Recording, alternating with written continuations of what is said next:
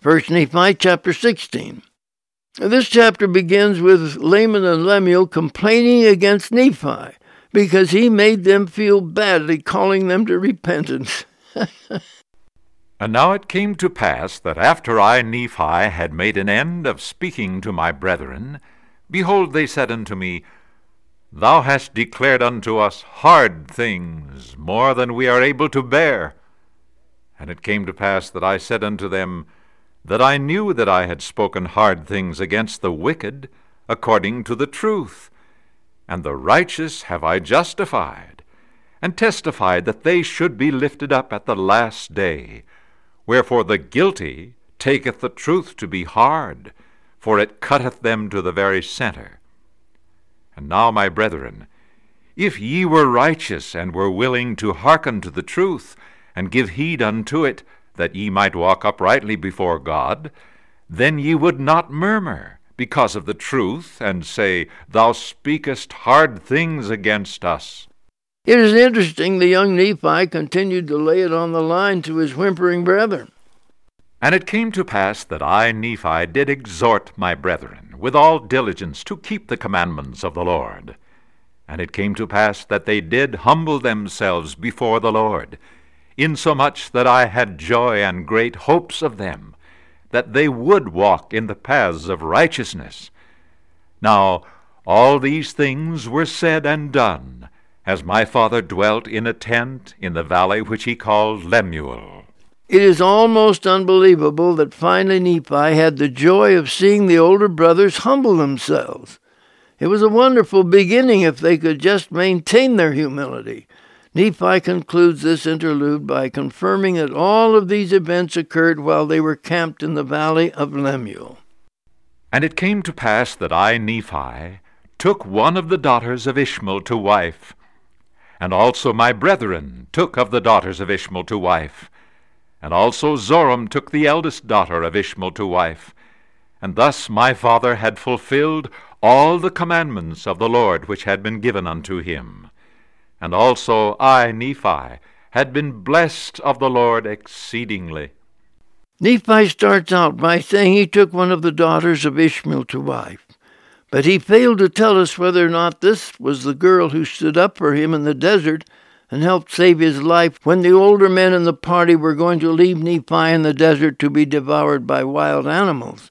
It is also interesting that Lehi had only four sons but Ishmael had five daughters. This provided one extra who could become the wife of Zoram, the faithful servant of Laban.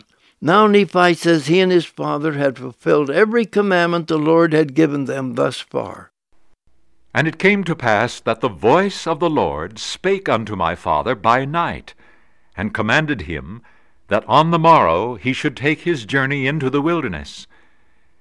And it came to pass that as my father arose in the morning and went forth to the tent door, to his great astonishment he beheld upon the ground a round ball of curious workmanship, and it was of fine brass. And within the ball were two spindles, and the one pointed the way whither we should go into the wilderness. Lehi and his little band had been camped in the valley of Lemuel for what appears to have been many months. So it must have come as a surprise when the Lord told Lehi during the night to prepare to break camp the next morning and head out into the wilderness. Of course, Lehi was surrounded on three sides by regions of wilderness. Which way would they go? What a blessing to suddenly have the Lord give them a compass, which would show them the way. It was called the Liahona. It was a miracle compass with one spindle actually pointing the direction in which they should go. However, we discover that the purpose of the other spindle is quite different. We will learn about that spindle a little later. And it came to pass that we did gather together whatsoever things we should carry into the wilderness, and all the remainder of our provisions which the Lord had given unto us. And we did take seed of every kind, that we might carry into the wilderness. And it came to pass that we did take our tents and depart into the wilderness across the river Laman. Notice that they had to cross the river to follow the compass southward. This means they had been camped on the north side of the river. Nephi makes a point of the fact that they brought with them seeds of every kind. These were various grains, vegetable seeds, and fruit seeds they had brought with them from Jerusalem. This little company did not know it, but they were launching into a journey of over 2,500 miles that would last eight years. They would ultimately cross the entire Saudi Arabian desert. Now, in Volume 1 on page 24, there is a map outlining the trek of 2,500 miles across Saudi Arabia, which Lehi and his family followed. And it came to pass that we travelled for the space of four days, nearly a south southeast direction. And we did pitch our tents again, and we did call the name of the place Shazer. Notice that as they traveled parallel to the Red Sea, they did not pitch their heavy Bedouin tents every night, but merely camped out until they came to a good stopping place. After four days, they reached a place which they called Shazer, which means trees, so this must have been some kind of an oasis. And it came to pass that we did take our bows and our arrows, and go forth into the wilderness to slay food for our families. And after we had slain food for our families, we did return again to our families in the wilderness, to the place of Shazer. And we did go forth again in the wilderness, following the same direction, keeping in the most fertile parts of the wilderness, which were in the borders near the Red Sea. And it came to pass that we did travel for the space of many days, slaying food by the way with our bows and our arrows, and our stones and our slings and we did follow the directions of the ball, which led us in the more fertile parts of the wilderness. And after we had travelled for the space of many days, we did pitch our tents for the space of a time, that we might again rest ourselves and obtain food for our families. By this time, Lehi's company had gone a considerable distance south along the Red Sea, but at one stop a tragedy occurred. Nephi broke his steel bow. We learn later that the wooden bows of his brothers had lost their springs, so they were depending upon Nephi to keep them from starving. Very shortly, the entire company began to suffer. And it came to pass that as I, Nephi, went forth to slay food, behold, I did break my bow, which was made of fine steel. And after I did break my bow, behold, my brethren were angry with me because of the loss of my bow, for we did obtain no food. And it came to pass that we did return without food to our families, and being much fatigued because of their journeying, they did suffer much for the want of food. And it came to pass that Laman and Lemuel and the sons of Ishmael did begin to murmur exceedingly because of their sufferings, and afflictions in the wilderness. And also my father began to murmur against the Lord his God. Yea, and they were all exceeding sorrowful, even that they did murmur against the Lord. One of the most astonishing things about all of this is the fact that they brought along huge bags of seeds. But God had said they would need these in the promised land. Even when they were starving, they did not eat these sacred seeds. But as they ran short of meat, some of the first to complain were Laman and Lemuel, along with the sons of Ishmael. As the circumstances became more desperate, even Father Lehi began to complain. After all, they were trying to obey God's commandments. Why all these afflictions? Now it came to pass that I, Nephi, having been afflicted with my brethren because of the loss of my bow, and their bows having lost their springs, it began to be exceedingly difficult, yea, insomuch that we could obtain no food. And it came to pass that I, Nephi, did speak much unto my brethren, because they had hardened their hearts again, even unto complaining against the Lord their God. It is now that we learn that the wooden bows of the men in the company had all lost their springs. This tells us they had been doing a lot of hunting because experts tell us a strong wooden bow is good for around a hundred thousand shots. Nevertheless, as their bows became useless, it was no wonder that they had been depending upon Nephi's steel bow to secure fresh food. But when it was suddenly broken, it wasn't long before they were completely out of meat. And it came to pass that I, Nephi, did make out of wood a bow, and out of a straight stick an arrow. Wherefore I did arm myself with a bow and an arrow, with a sling and with stones. And I said unto my father, Whither shall I go to obtain food? And it came to pass that he did inquire of the Lord, for they had humbled themselves because of my word. For I did say many things unto them in the energy of my soul. And it came to pass that the voice of the Lord came unto my father, and he was truly chastened because of his murmuring against the Lord, insomuch that he was brought down into the depths of sorrow. Notice that it was Nephi who took the initiative to discover some kind of wood which had a strong spring but would not break. Scientific naturalists tell us that no bow wood can be found in any of these mountains except in an area not far from the city of Medina. Nephi found the wood, made his bow, and fashioned a straight stick for an arrow. He also fashioned a sling and gathered together small stones. Then he asked his father where he should go to hunt game. Poor Lehi was humbled to the depths.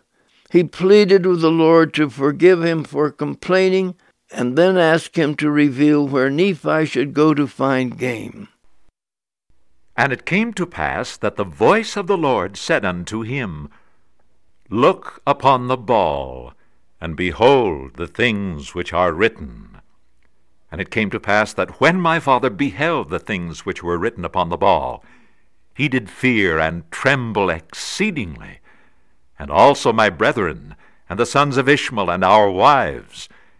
And it came to pass that I, Nephi, beheld the pointers which were in the ball, that they did work according to the faith and diligence and heed which we did give unto them. And there was also written upon them a new writing which was plain to be read, which did give us understanding concerning the ways of the Lord. And it was written and changed from time to time, according to the faith and diligence which we gave unto it. And thus we see that by small means the Lord can bring about great things. And it came to pass that I, Nephi, did go forth up into the top of the mountain, according to the directions which were given upon the ball. Now we find that the second pointer on the Liahona compass suddenly had writing on it. It just miraculously appeared, and apparently was not a comforting message, but a fierce scolding. It caused great fear and trembling in the company. It also told Nephi where to go and hunt for meat. And it came to pass that I did slay wild beasts insomuch that I did obtain food for our families. And it came to pass that I did return to our tents, bearing the beasts which I had slain. And now, when they beheld that I had obtained food, how great was their joy! And it came to pass that they did humble themselves before the Lord, and did give thanks unto him. Apparently Nephi went alone to find food, and he was successful. Once the company had satisfied their hunger, it says they were filled with joy and humbled themselves. we human beings are frail creatures. And it came to pass that we did again take our journey, traveling nearly the same course as in the beginning. And after we had traveled for the space of many days, we did pitch our tents again, that we might tarry for the space of a time. It is obvious that by this time the company had traveled a long distance. We later learned they had reached the vicinity of the 19th parallel, which means they had traveled over a thousand miles. No wonder they decided to tarry for a space of time in this place. And it came to pass that Ishmael died, and was buried in the place which was called Nahom. And it came to pass that the daughters of Ishmael did mourn exceedingly because of the loss of their father, and because of their afflictions in the wilderness, and they did murmur against my father, because he had brought them out of the land of Jerusalem, saying, Our father is dead, Yea, and we have wandered much in the wilderness, and we have suffered much affliction, hunger, thirst, and fatigue. And after all these sufferings we must perish in the wilderness with hunger. And thus they did murmur against my father, and also against me, and they were desirous to return again to Jerusalem. Obviously, now everything had changed, but Lehi and Nephi would never have guessed that their lives were suddenly in danger. And Laman said unto Lemuel, and also unto the sons of Ishmael, Behold, let us slay our father, and also our brother Nephi, who has taken it upon him to be our ruler and our teacher, who are his elder brethren. Now he says that the Lord has talked with him, and also that angels have ministered unto him. But behold, we know that he lies unto us. And he tells us these things, and he worketh many things by his cunning arts, that he may deceive our eyes, thinking perhaps that he may lead us away into some strange wilderness. And after he has led us away, he has thought to make himself a king and a ruler over us, that he may do with us according to his will and pleasure. And after this manner did my brother Laman stir up their hearts to anger. Only a miracle could have saved Lehi and Nephi, and the Lord provided it. And it came to pass that the Lord was with us, yea, even the voice of the Lord came and did speak many words unto them, and did chasten them exceedingly. And after they were chastened by the voice of the Lord, they did turn away their anger, and did repent of their sins insomuch that the Lord did bless us again with food, that we did not perish. Apparently, this whole company suffered a blistering rebuke, and Nephi later described it as a voice of thunder. It not only deeply humbled the rebels, but from this verse we learn they had been suffering from hunger once again. But when they bowed before the Lord, they obtained food once more. First Nephi chapter 17. It must have been an impressive and ominous experience for the complaining women and men who were planning to murder Lehi and Nephi to suddenly hear the voice of God split the silence of the heavens and commence rebuking them. It was no minor chastisement. The Lord poured down on their heads a flood of many words, and it says, He did chastise them exceedingly. Nevertheless, after they had buried Father Ishmael and obtained a new supply of food, the pointers on the Liahona shifted 90 degrees and sent them away from the Red Sea and directly into the desert. Amazingly, Nephi described this cruel and dangerous trip across Saudi Arabia in four verses. And it came to pass that we did again take our journey in the wilderness and we did travel nearly eastward from that time forth. And we did travel and wade through much affliction in the wilderness, and our women did bear children in the wilderness.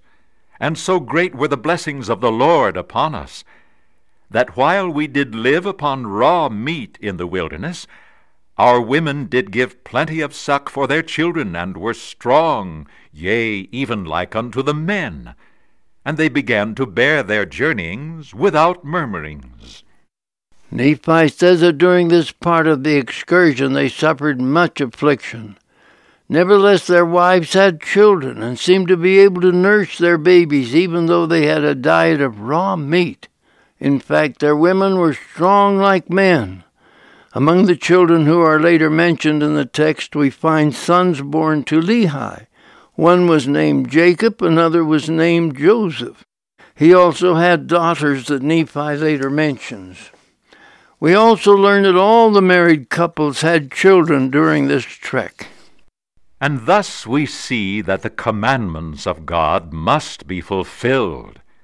And if it so be that the children of men keep the commandments of God, he doth nourish them, and strengthen them, and provide means whereby they can accomplish the thing which he has commanded them.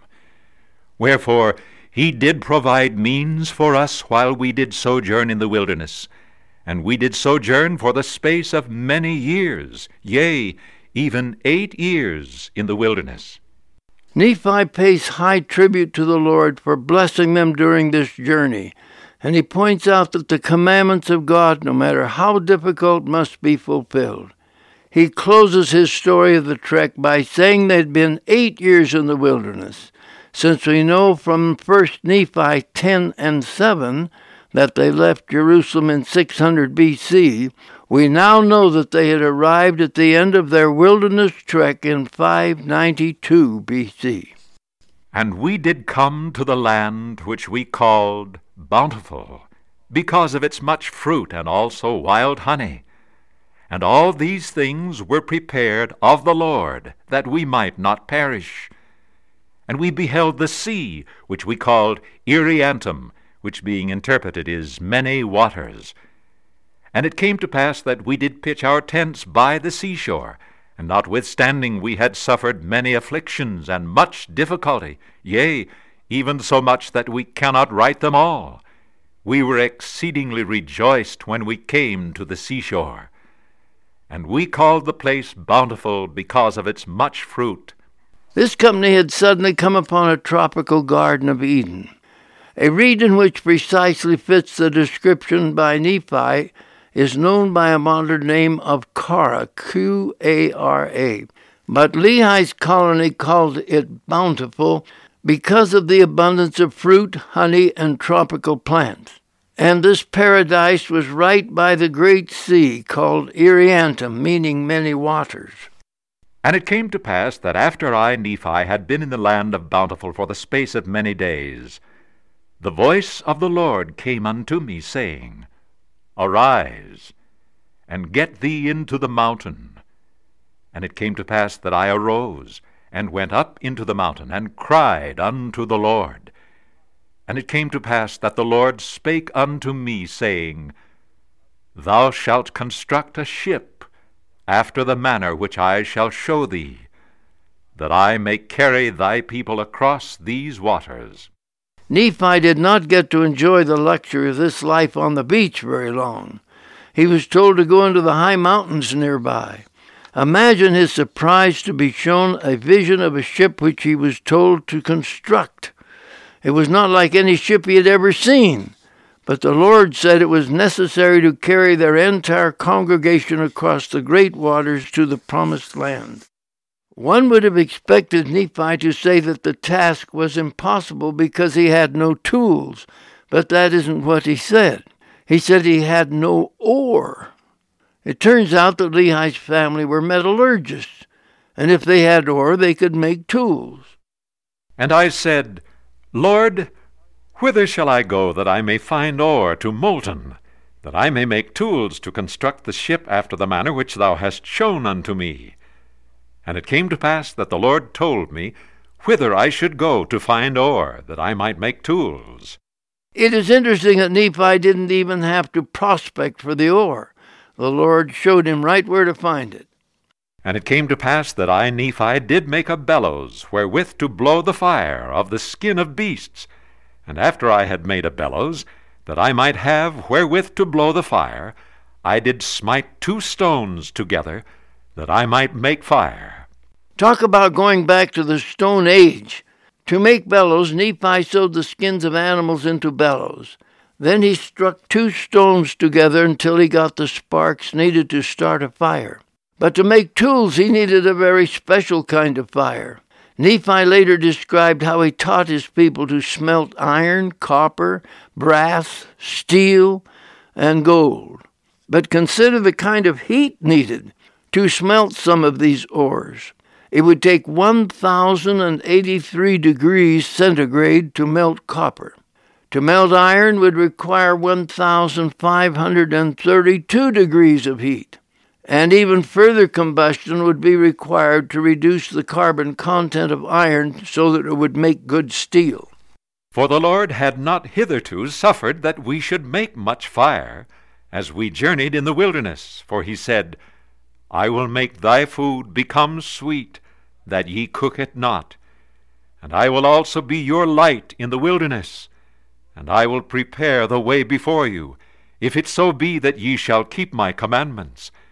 Wherefore, inasmuch as ye shall keep my commandments, ye shall be led towards the promised land, and ye shall know that it is by me that ye are led.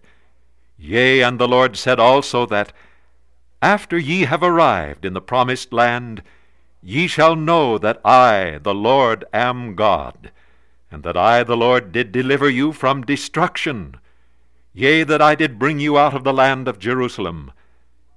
Wherefore I, Nephi, did strive to keep the commandments of the Lord, and I did exhort my brethren to faithfulness and diligence. And it came to pass that I did make tools of the ore which I did molten out of the rock. Nephi feels he needs to explain why they didn't have hardly any fires during their trek through the wilderness.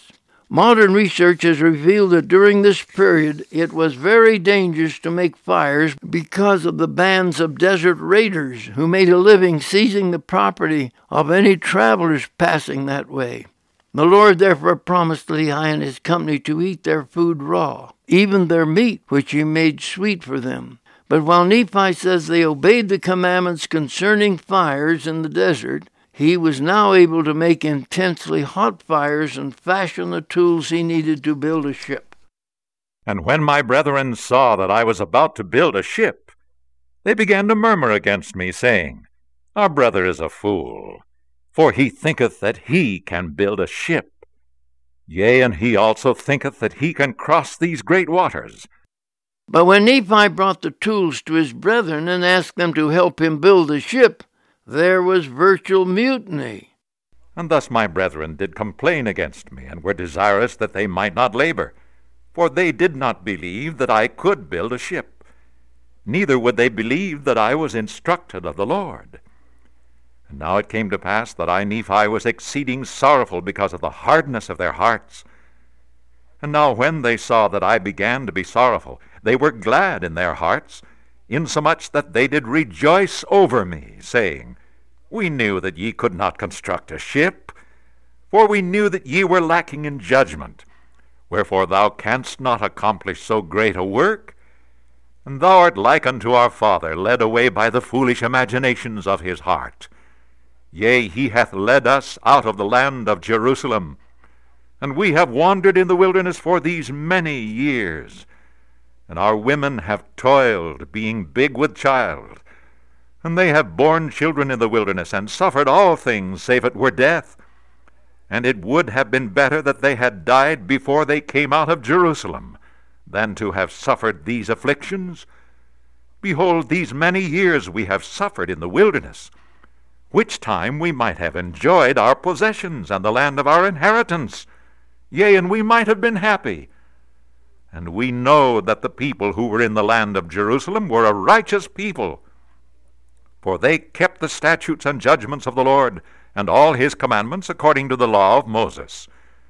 Wherefore we know that they are a righteous people, and our Father hath judged them, and hath led us away because we would hearken unto his words.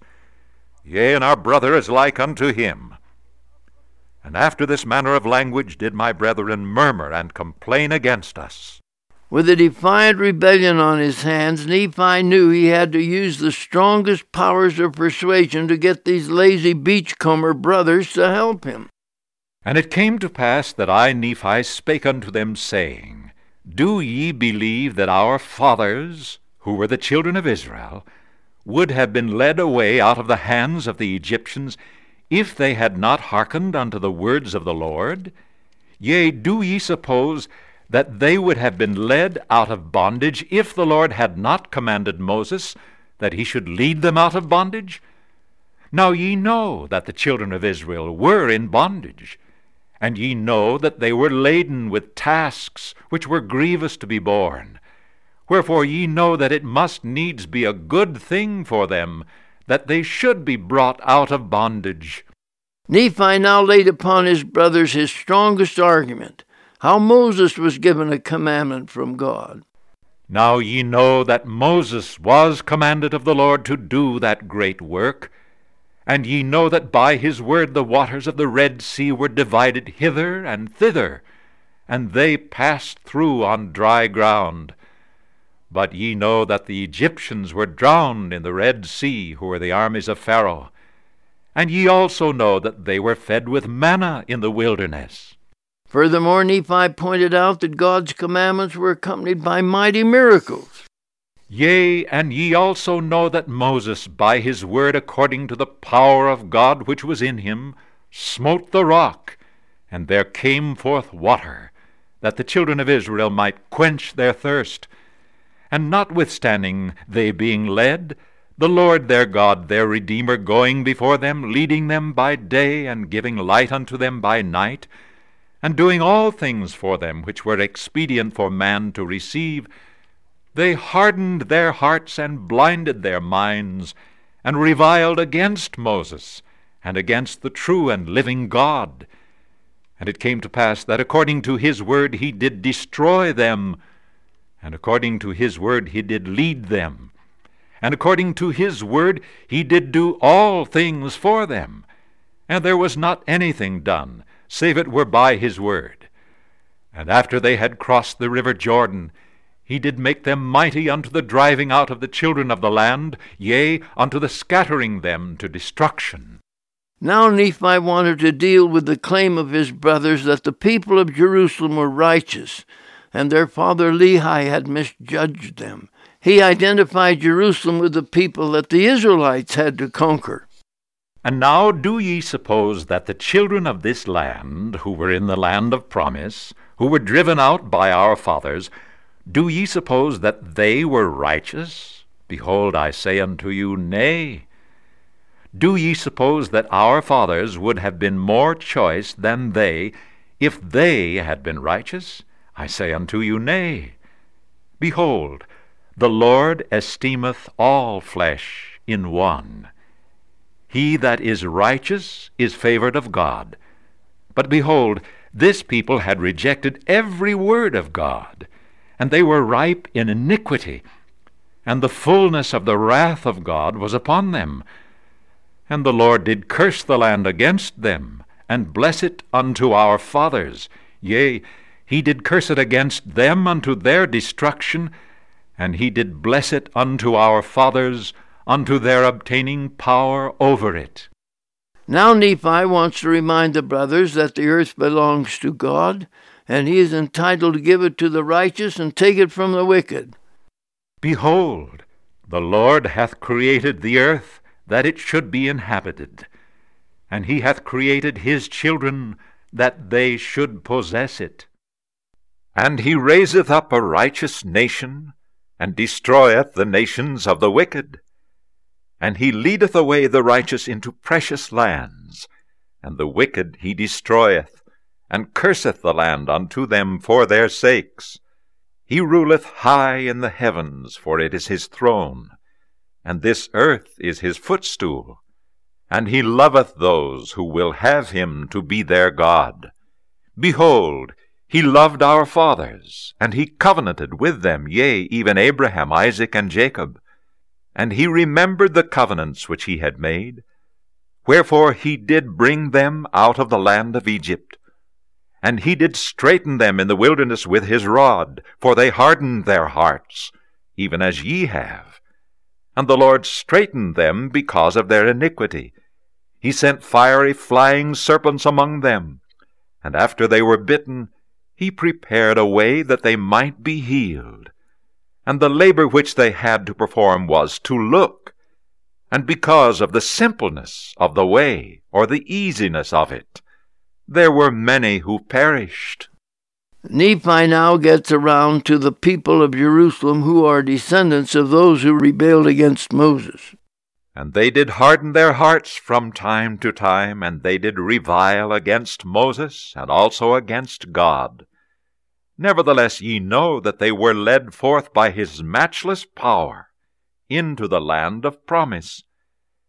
And now, after all these things, the time has come that they have become wicked yea, nearly unto ripeness. And I know not but they are at this day about to be destroyed. For I know that the day must surely come that they must be destroyed, save a few only, who shall be led away into captivity. and Nephi is stirred up to righteous indignation against his brothers. Wherefore the Lord commanded my father that he should depart into the wilderness. And the Jews also sought to take away his life. Yea, and ye also have sought to take away his life. Wherefore ye are murderers in your hearts, and ye are like unto them. Ye are swift to do iniquity, but slow to remember the Lord your God. Ye have seen an angel, and he spake unto you. Yea, ye have heard his voice from time to time. And he hath spoken unto you in a still small voice, but ye were past feeling, that ye could not feel his words. Wherefore he has spoken unto you like unto the voice of thunder, which did cause the earth to shake, as if it were to divide asunder. And ye also know that by the power of his almighty word he can cause the earth that it shall pass away.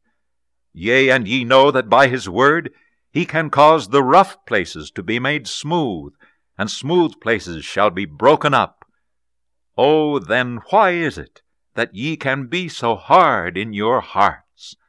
Behold, my soul is rent with anguish because of you, and my heart is pained. I fear lest ye shall be cast off forever. Behold, I am full of the Spirit of God, insomuch that my frame has no strength. At this point, the wrath of the rebels boiled over into a murderous hatred. And now it came to pass that when I had spoken these words, they were angry with me, and were desirous to throw me into the depths of the sea. And as they came forth to lay their hands upon me, I spake unto them, saying, in the name of the Almighty God, I command you that ye touch me not, for I am filled with the power of God, even unto the consuming of my flesh. And whoso shall lay his hands upon me shall wither even as a dried reed, and he shall be as naught before the power of God, for God shall smite him. Nephi not only told them not to touch him, but he forbade them to resist his commandments any further, and refused to help him build the ship. And it came to pass that I, Nephi, said unto them that they should murmur no more against their father, neither should they withhold their labor from me. For God had commanded me that I should build a ship. And I said unto them, If God had commanded me to do all things, I could do them. If he should command me that I should say unto this water, Be thou earth, it should be earth.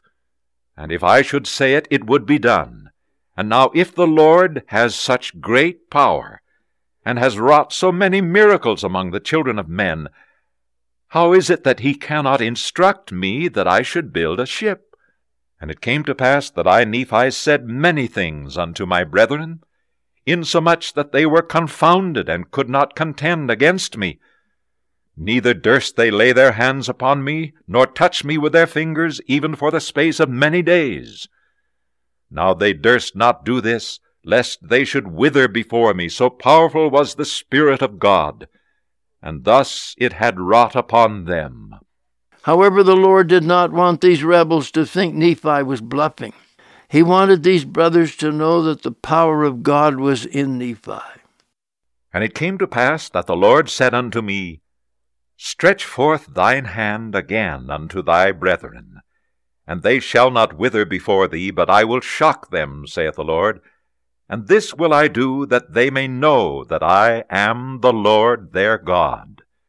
And it came to pass that I stretched forth my hand unto my brethren, and they did not wither before me, but the Lord did shake them, even according to the word which he had spoken. I can almost imagine the brothers saying to Nephi, We'll take your word for it. But Nephi insisted that he touch them. And of course, when he touched Laman, uh, the zap was very visible. I can imagine Lemuel then saying, I, I, I understand, you don't have to touch me. No, but Nephi said, no, I have to touch it. So he got zapped, and Samuel got it so he'd have a testimony of it also. And the interesting part about it is that they now very anxiously went forward and helped build the ship.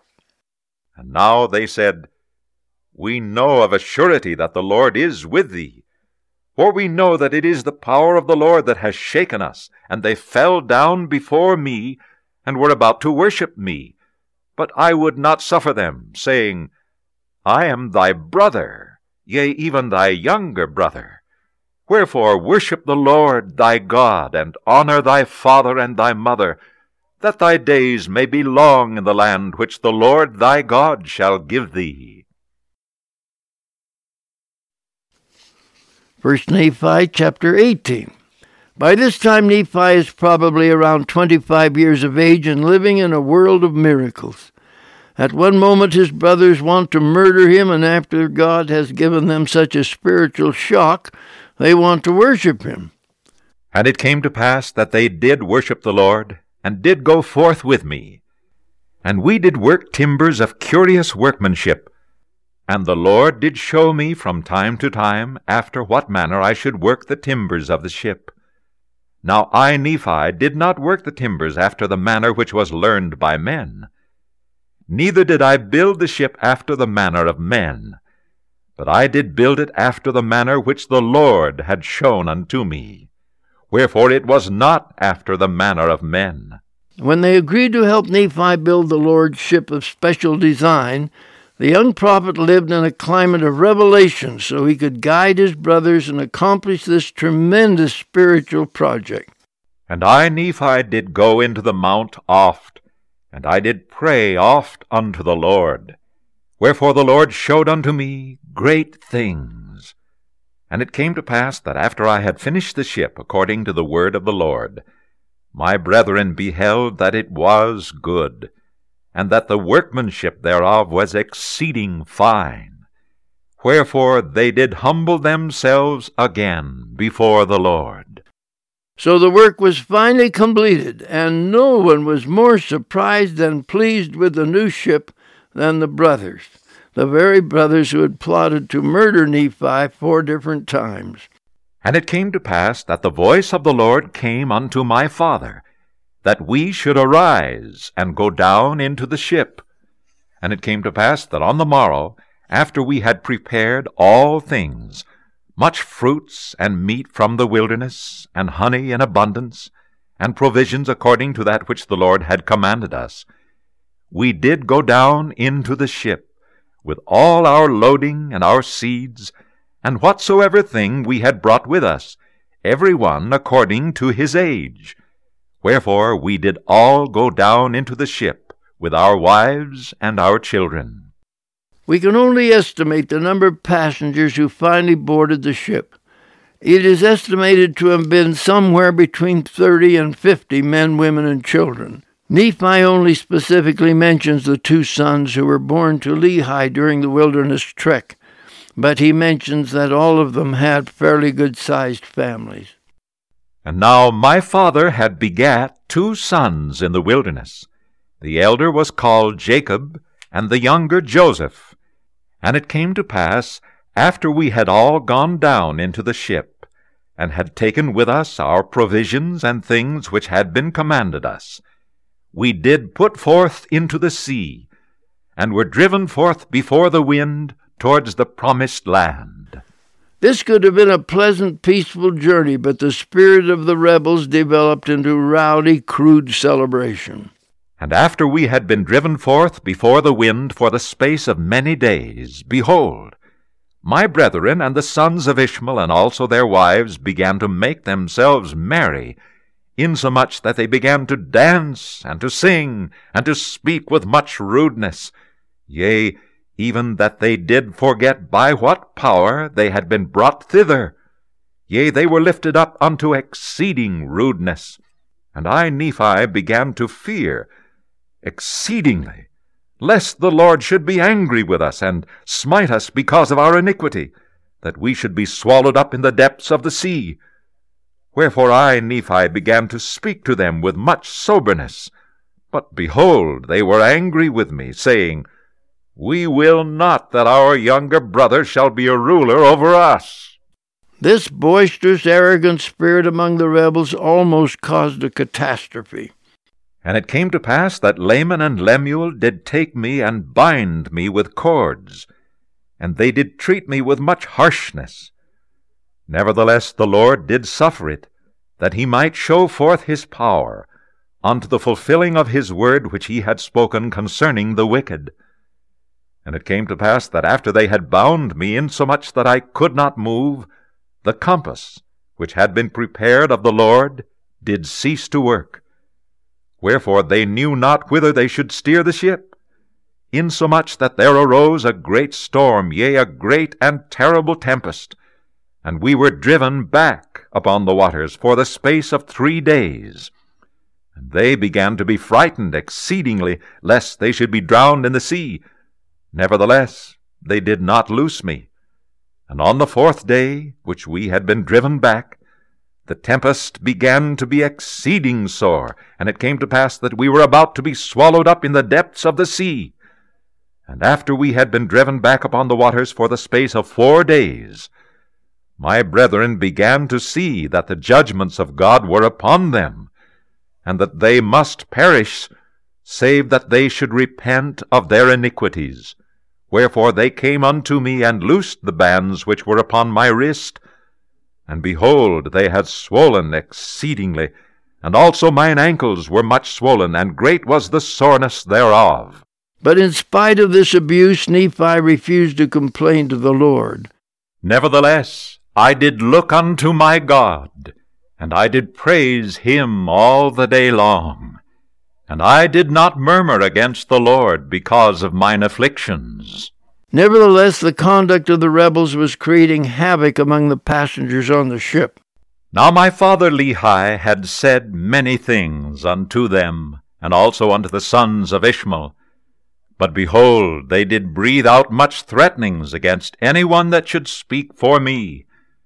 And my parents being stricken in years, and having suffered much grief because of their children, they were brought down, yea, even upon their sick beds because of their grief and much sorrow, and the iniquity of my brethren, they were brought near even to be carried out of this time to meet their God. Yea, their gray hairs were about to be brought down to lie low in the dust. Yea, even they were near to be cast with sorrow into a watery grave. And Jacob and Joseph also, being young, having need of much nourishment, were grieved because of the afflictions of their mother, and also my wife with her tears and prayers, and also my children, did not soften the hearts of my brethren that they would loose me, and there was nothing save it were the power of God, which threatened them with destruction, could soften their hearts. Wherefore, when they saw that they were about to be swallowed up in the depths of the sea, they repented of the thing which they had done, insomuch that they loosed me. This finally gave Nephi an opportunity to get things back under control. And it came to pass, after they had loosed me, behold, I took the compass, and it did work whither I desired it. And it came to pass that I prayed unto the Lord, and after I had prayed, the winds did cease, and the storm did cease, and there was a great calm. And it came to pass that I, Nephi, did guide the ship, that we sailed again towards the promised land. Finally, in a single verse, Nephi gets this company across the Pacific Ocean and safely landed on the shores of Western America. And it came to pass that after we had sailed for the space of many days, we did arrive at the promised land, and we went forth upon the land, and did pitch our tents, and we did call it the Promised Land. Notice how casual and almost indifferent Nephi was in referring to this fantastic journey. Of course, he mentions that the mutiny of Laman and Lemuel caused the Lord to send a hurricane and drive their boat backwards for four days. But after Nephi was released and allowed to get the ship back on the course indicated by the Liahona, the trip seems to have proceeded without incident. But even so, there was nothing casual about this adventure. This was one of the greatest expeditions in human history. Since Lehi somehow had to transport his colony to this promised land, it could require upwards of 15,000 miles of ocean navigation. Nephi says this journey took them many days, but if our Heavenly Father had surprised Lehi with a jumbo jet and the necessary support services, Lehi could have placed the entire colony in comfortable seats and arrived in the Promised Land in about ten hours.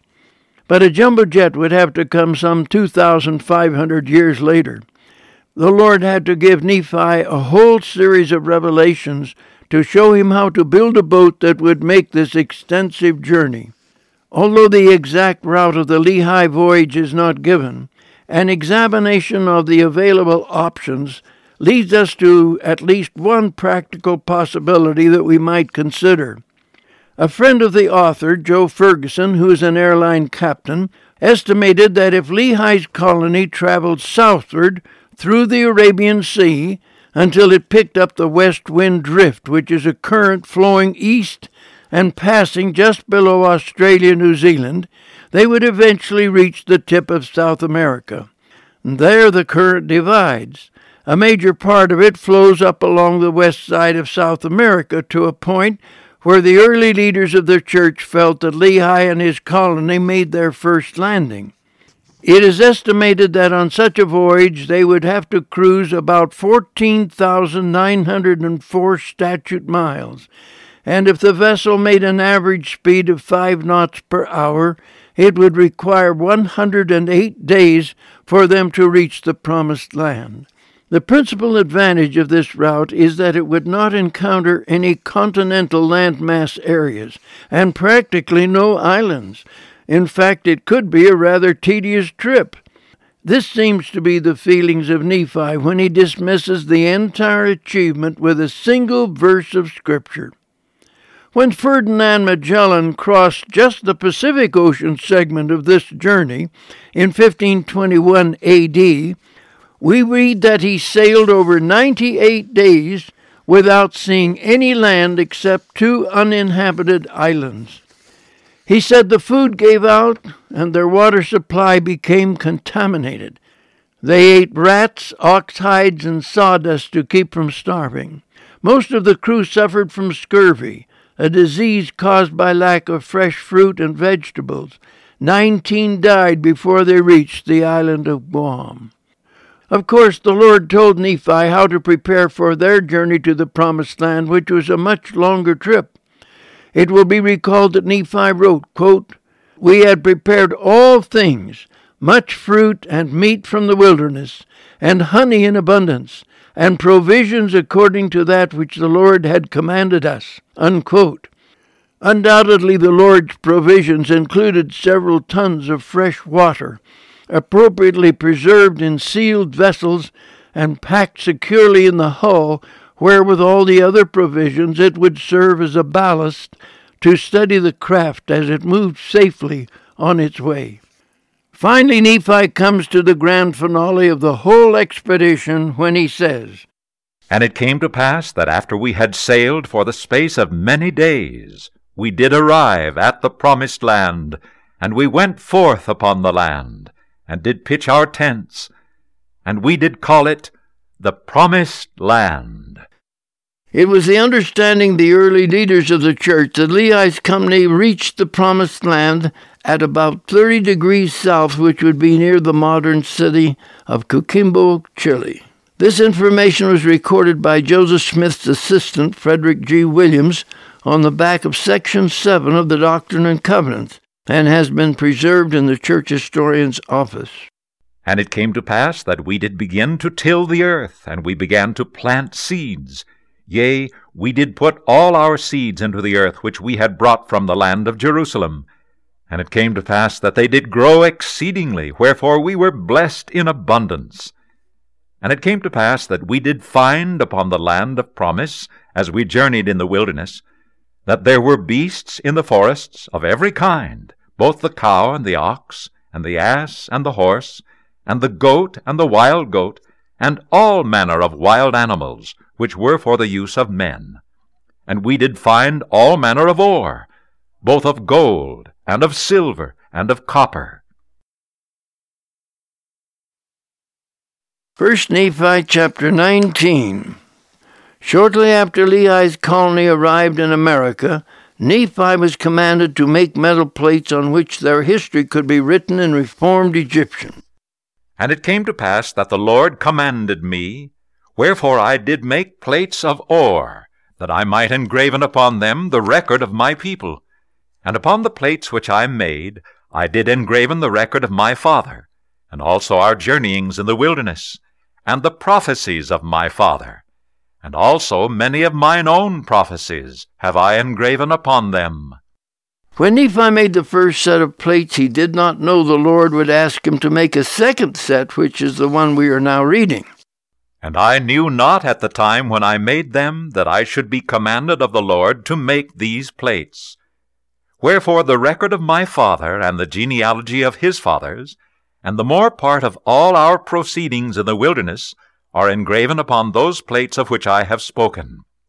Wherefore the things which transpired before I made these plates are, of a truth, more particularly made mention upon the first plates.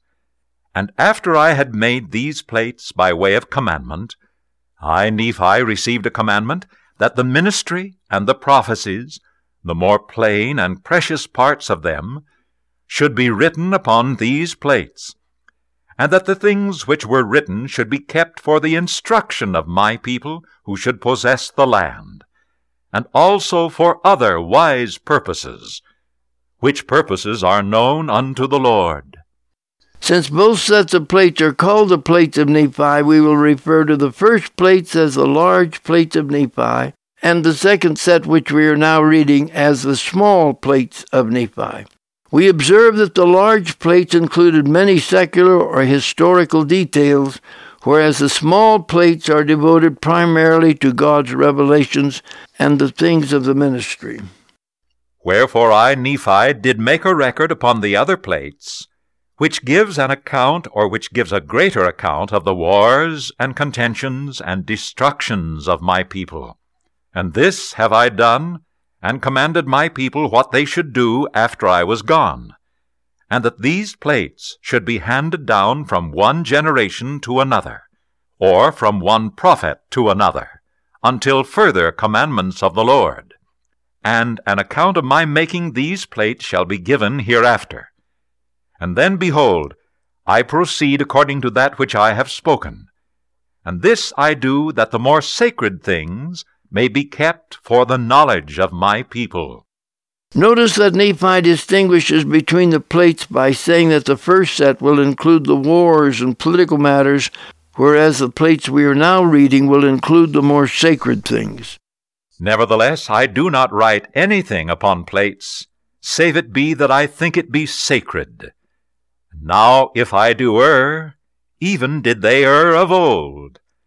Not that I would excuse myself because of other men, but because of the weakness which is in me according to the flesh, I would excuse myself.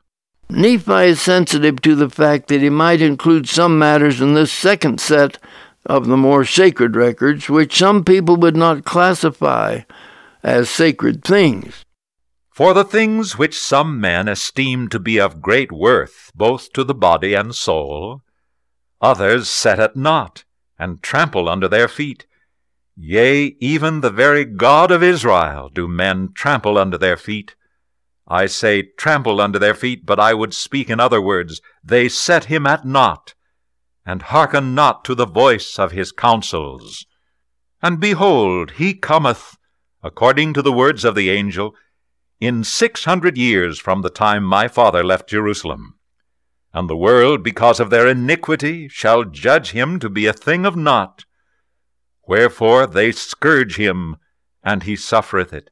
And they smite him, and he suffereth it. Yea, they spit upon him, and he suffereth it, because of his loving kindness, and his long suffering towards the children of men. Already Nephi wants to focus on the Lord of the Old Testament, who will come in the flesh 600 years later as the Messiah.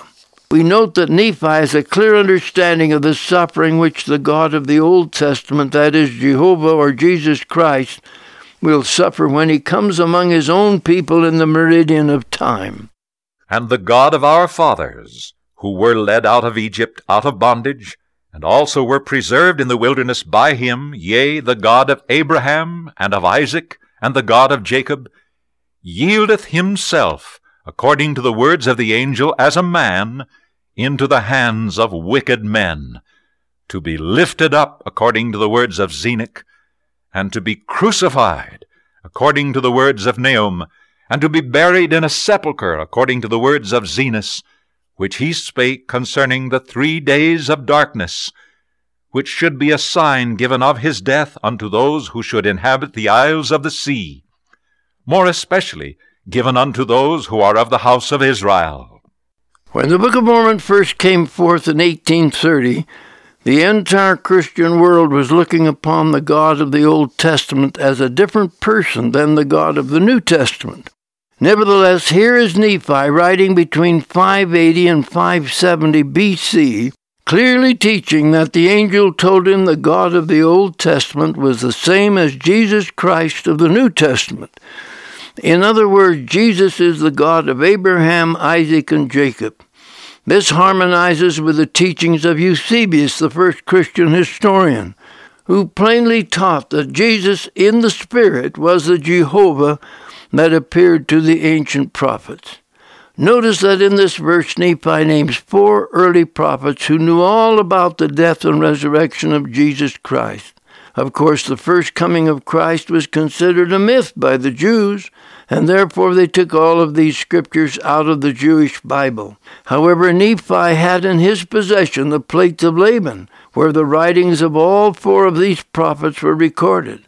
It will be recalled that the plates of Laban were primarily the scriptures of the tribe of Joseph who was sold into Egypt.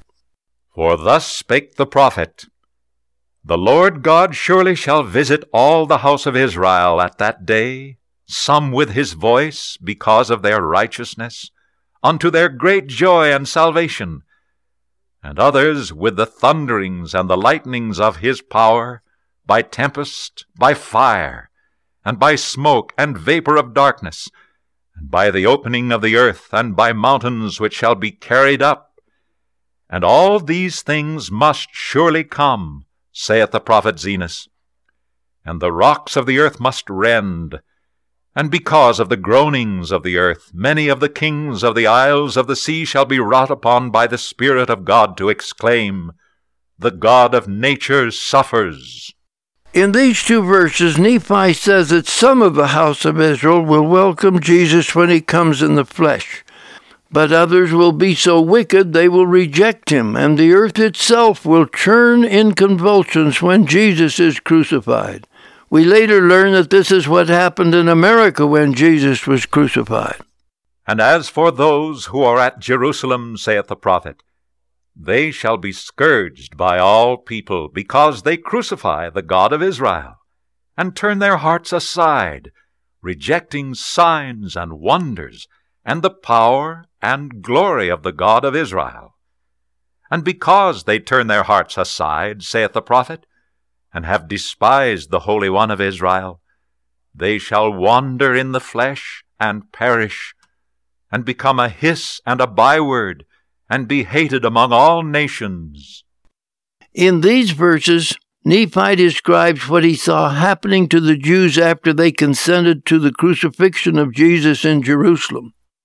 Nevertheless, when that day cometh, saith the prophet, that they no more turn aside their hearts against the Holy One of Israel, then will he remember the covenants which he made to their fathers. Yea, then will he remember the isles of the sea, Yea, and all the people who are of the house of Israel will I gather in, saith the Lord, according to the words of the prophet Zenos, from the four quarters of the earth. Yea, and all the earth shall see the salvation of the Lord, saith the prophet. Every nation, kindred, tongue, and people shall be blessed and in these verses, Nephi is recalling what he saw in the latter days when Jesus would be accepted by the house of Israel, and they would be gathered in from all over the earth. And I, Nephi, have written these things unto my people, that perhaps I might persuade them that they would remember the Lord their Redeemer. Wherefore I speak unto all the house of Israel. if it so be that they should obtain these things. For behold, I have workings in the Spirit, which doth weary me, even that all my joints are weak, for those who are at Jerusalem. For had not the Lord been merciful to show unto me concerning them, even as he had prophets of old? I should have perished also. Nephi is so anxious to share his testimony with the Jews and the house of Israel because if God had not stirred up his mind and that of his father with a whole series of revelations, he would have been killed when Jerusalem was destroyed by the Babylonians in 587 BC. And he surely did show unto the prophets of old all things concerning them, and also he did show unto many concerning us. Wherefore it must needs be that we know concerning them, for they are written upon the plates of brass. Now it came to pass that I, Nephi, did teach my brethren these things. And it came to pass that I did read many things to them, which were engraven upon the plates of brass, that they might know concerning the doings of the Lord in other lands, among people of old. Nephi had the mantle of a prophet on him. He not only knew about God's plans down through the centuries, but he labored mightily to share his knowledge with his people. And I did read many things unto them which were written in the book of Moses, but that I might more fully persuade them to believe in the Lord their Redeemer. I did read unto them that which was written by the prophet Isaiah. For I did liken all scriptures unto us, that it might be for our profit and learning. Wherefore I spake unto them, saying, Hear ye the words of the prophet, ye who are a remnant of the house of Israel a branch who have been broken off. Hear ye the words of the prophet, which were written unto all the house of Israel, and liken them unto yourselves, that ye may have hope, as well as your brethren from whom ye have been broken off. For after this manner has the prophet written. How many of us would have sat patiently and listened to Nephi as he expounded all of these ancient scriptures to his people? 1 Nephi chapter 20. At this point, Nephi wanted to help the members of this colony, and especially his older brothers, appreciate God's great plan in bringing Lehi's family to America. Nephi therefore decided to read to them two great chapters from Isaiah. These might be called two magnificent watershed chapters of Isaiah, Chapter 48 describes the scattering of Israel to the four corners of the earth, and the 49th chapter describes the gathering of all of Israel back to their homelands in modern times. Nephi has seen a vision of both of these great monumental events in history, and as the older brothers, as well as the rest of the colony, listened intently to these two chapters of Scripture, it is likely that Nephi made comments as he went along to hold their interest, and we will do the same. As Wendell Noble narrates this 20th chapter of 1st Nephi, we will add comments from time to time to help clarify some of these rather obscure passages.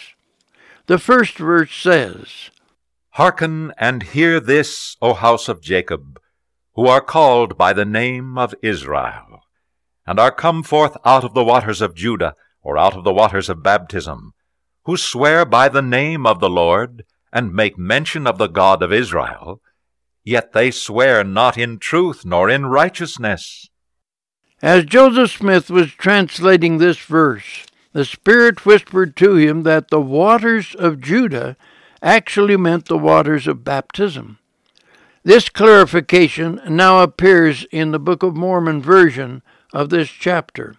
It is interesting that Joseph Smith made changes or modifications in 234 of the 433 verses of Isaiah, which are quoted directly from the plates of Laban in the Book of Mormon. We should mention that baptism among the Jews was once a very sacred initiatory ordinance, and not merely an ablution ritual. In the days of Abraham, baptism was being neglected. This is mentioned in the inspired version of Genesis chapter 17, verse 5.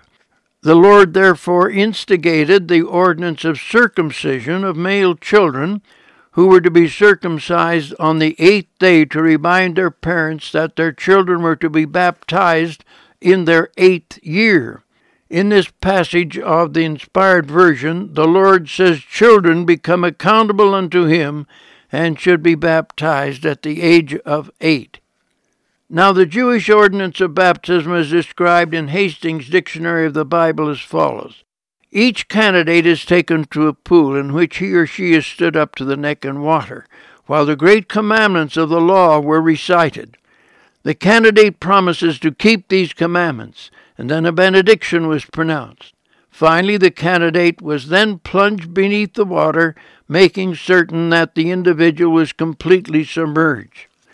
Notice that this verse says the Israelites entered the waters of baptism, but not in truth or righteousness. In other words, they were becoming a nation of apostates. Nevertheless, they call themselves of the holy city. But they do not stay themselves upon the God of Israel, who is the Lord of hosts. Yea, the Lord of hosts is his name. Isaiah points out that the tribes of Israel, including the Jews, take pride in identifying themselves with the holy city of Jerusalem. However, the Book of Mormon version then goes on to say, But they do not stay themselves upon the God of Israel, who is the Lord of hosts. Notice that the absence of the word not in the King James translation almost makes the verse meaningless, but the Book of Mormon corrects this error. Behold, I have declared the former things from the beginning, and they went forth out of my mouth, and I showed them. I did show them suddenly. The Lord says in this verse that the Israelites have no excuse for not recognizing the integrity of the messages which the Lord has been giving the people from the earliest times the Lord has revealed with unerring accuracy those things which were going to come to pass long before the events transpired. And I did it because I knew that thou art obstinate, and thy neck is an iron sinew, and thy brow brass. The Lord says he went out of his way to deliberately do this because the children of Israel have been such a strong willed and obstinate people. Their necks have been so stiff and arrogant that sometimes it reminded the Lord of an iron sinew. It has been so hard to get some things through their thick heads that the Lord refers to them as having brows of brass. And I have even from the beginning declared to thee, before it came to pass, I showed them thee, and I showed them for fear lest thou shouldst say, Mine idol hath done them, and my graven image, and my molten image hath commanded them. The Lord points out that those who have turned to idolatry are so anxious to attribute divine powers to their images and uh, idols that they will use the slightest coincidence as proof that their gods of gold or wood have provided them signs portending some great future event. That is why it has been necessary for the Lord to persuade his stubborn children of his own divine integrity by predicting events hundreds or even thousands of years before they happened. It has to be something spectacular, such as naming Cyrus a hundred years before he was born. Or these foolish idolaters will attribute the great event to the command of one of their graven idols or molten images. Thou hast seen and heard all this, and will ye not declare them? And that I have showed thee new things from this time, even hidden things, and thou didst not know them. The Lord longs to have His chosen people recognize what He is trying to do for them. He wants them to bear testimony that He has always told them what to expect he has revealed new things and hidden things which not even the wisest among them could have anticipated. They are created now, and not from the beginning. Even before the day when thou heardest them not, they were declared unto thee, lest thou shouldst say, Behold, I knew them. The Lord asks these stubborn Israelites to look about them and see what has happened. Things being created now are the very things which he said would happen. They're events and circumstances which no one among them could have guessed. Yea, and thou heardest not, yea, thou knewest not. Yea, from that time thine ear was not opened. For I knew that thou wouldst deal very treacherously, and wast called a transgressor from the womb. The Lord wants the people to confess that they did not know these things in advance. They had no way of speculating that such events could possibly transpire in the amazing and marvelous way that they did. The Lord then adds a note that reflects the frustrations and sorrows of a loving Heavenly Father who must resort to such measures in order to get his children to believe in him and accept him as their God and Creator. The Lord says that in spite of his love for his children, he knew that during the second estate many of them would deal very treacherously with him and be counted transgressors with rebellious hearts from the day they were born. Now we come to three verses where the Lord exclaims why he has endured his so called chosen people in spite of their rebellion and apostasy. Nevertheless, for my name's sake will I defer mine anger, and for my praise will I refrain from thee, that I cut thee not off. For behold, I have refined thee, I have chosen thee in the furnace of affliction for mine own sake, yea, for mine own sake will I do this, for I will not suffer my name to be polluted, and I will not give my glory unto another. Now we come to the Lord's clarion call to his people. Hearken unto me, O Jacob, and Israel, my called, for I am he. I am the first, and I am also the last he pleads with them to rally around their Lord and Savior. Mine hand hath also laid the foundation of the earth, and my right hand hath spanned the heavens. I call unto them, and they stand up together. In this verse, the Lord reminds his rebellious people who he really is. He laid the foundations of both the heavens and the earth. He organized the myriads of intelligences with vast qualities of primal matter to come together according to certain patterns and designs. When he spoke to them and commanded them, they literally stood up in their places according to his word and became the marvels of the cosmic universe that we now see all around us. All ye, assemble yourselves and hear. Who among them hath declared these things unto them? The Lord hath loved him, yea, and he will fulfill his word which he hath declared by them. And he will do his pleasure on Babylon, and his arm shall come upon the Chaldeans. Now Isaiah discontinues quoting the Lord and tells the people to assemble themselves together. He asks, Who is it that has been declaring all these things to them? The answer, of course, is Isaiah himself who has been proclaiming these great prophecies to the people. Isaiah wants the people to know that the Lord hath loved him.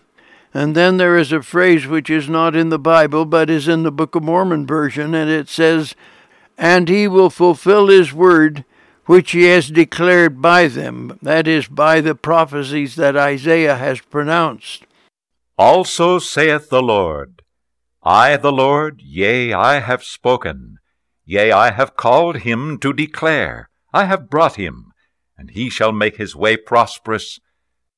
Isaiah now quotes the Lord as having endorsed his work. The Lord has said that he called Isaiah to perform his great mission.